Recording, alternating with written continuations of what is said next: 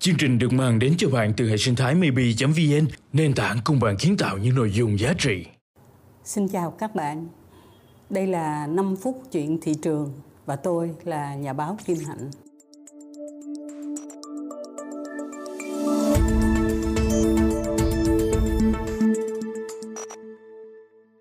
Câu chuyện của chúng ta hôm nay là về nỗi lo của người Thái khi Việt Nam chúng ta xuất khẩu nhiều sầu riêng qua Trung Quốc. Như các bạn biết á, là sầu riêng là được người Thái gọi là king of the fruit, tức là vua của các loại trái cây và họ sống bằng xuất khẩu sầu riêng qua Trung Quốc. Tuy nhiên gần đây chúng ta có được xuất khẩu chính ngạch và đọc trên các báo của Thái Lan chúng ta bắt đầu thấy những người nông dân cũng như những người chuyên gia chia sẻ cái nỗi lo là Việt Nam hiện nay đang bắt đầu xuất khẩu quá nhiều sầu riêng qua Trung Quốc.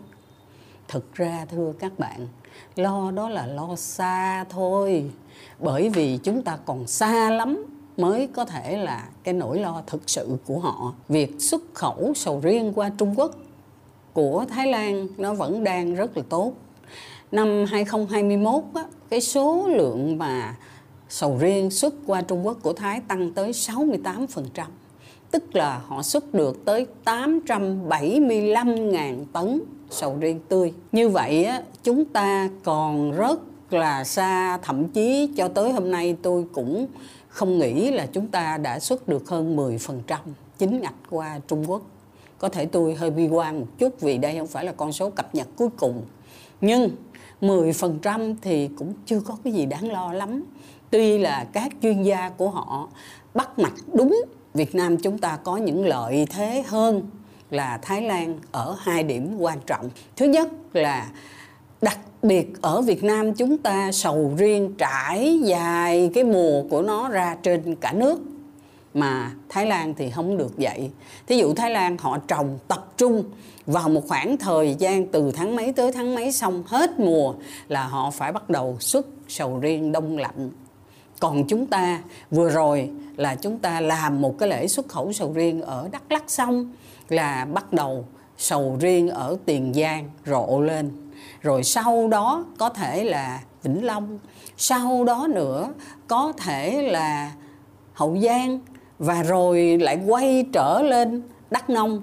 Cái đặc điểm thứ hai thì như các bạn biết rồi chúng ta ở sát biên giới của Trung Quốc cho nên phí vận chuyển hàng của chúng ta đi uh, qua Trung Quốc là nó rẻ hơn.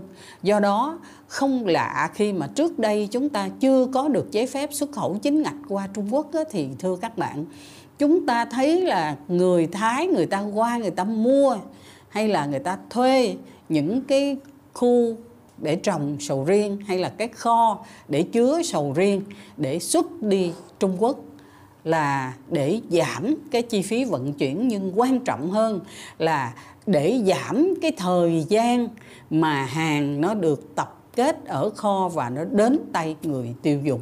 Như vậy chúng ta có hai cái thế thuận lợi rất là quan trọng.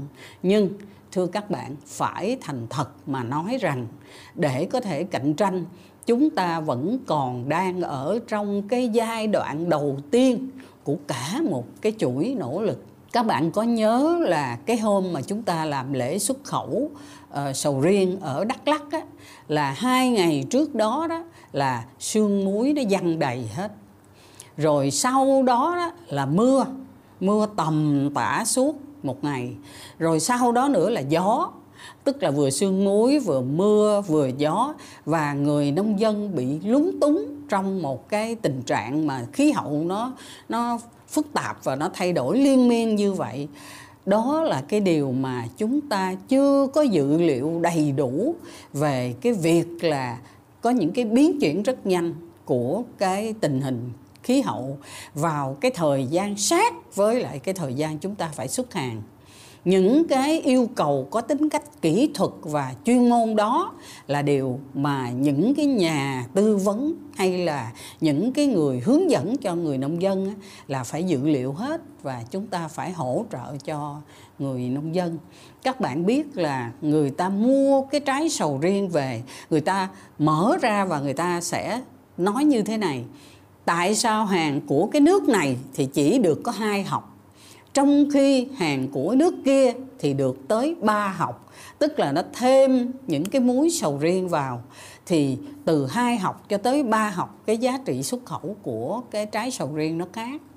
Cái điều đó nó quay trở lại, tôi đọc thấy cái nỗi lo của người thương nhân thái tôi chạnh nghĩ tới người việt nam của mình họ lo quá xa và họ dự liệu họ chuẩn bị cạnh tranh nó quá là đầy đủ. Trong khi chúng ta còn có những vấn đề có thể nói là cơ bản và chúng ta cần thiết phải tập trung cả người nông dân lẫn người uh, quản trị chính quyền ở tại địa phương phải cùng phối hợp với nhau thì mới có thể tạo được những cái sản phẩm sầu riêng cuối cùng nó có chất lượng và nó đảm bảo được những cái ưu thế dài hạn của mình. Tất nhiên, họ có cái ưu thế là họ bán từ lâu đời rồi. Mối mang cái người mua bán hàng, mạng lưới phân phối hàng của họ đã rất ổn định rồi. Còn chúng ta bây giờ bắt đầu chen vào, bắt đầu phải thuyết phục cái hệ thống phân phối đó. Thưa các bạn từ nỗi lo của những thương nhân của Thái Lan, nó lại đặt ra một vấn đề về chinh phục thị trường của chúng ta là chúng ta phải hiểu những cái nhược điểm của mình để cố gắng làm sao mà chúng ta có được cái sự khắc phục tốt nhất những cái điểm yếu của mình. Và đó là kết thúc câu chuyện thị trường của chúng tôi hôm nay. Xin hẹn gặp lại các bạn ờ, ở 5 phút tiếp theo.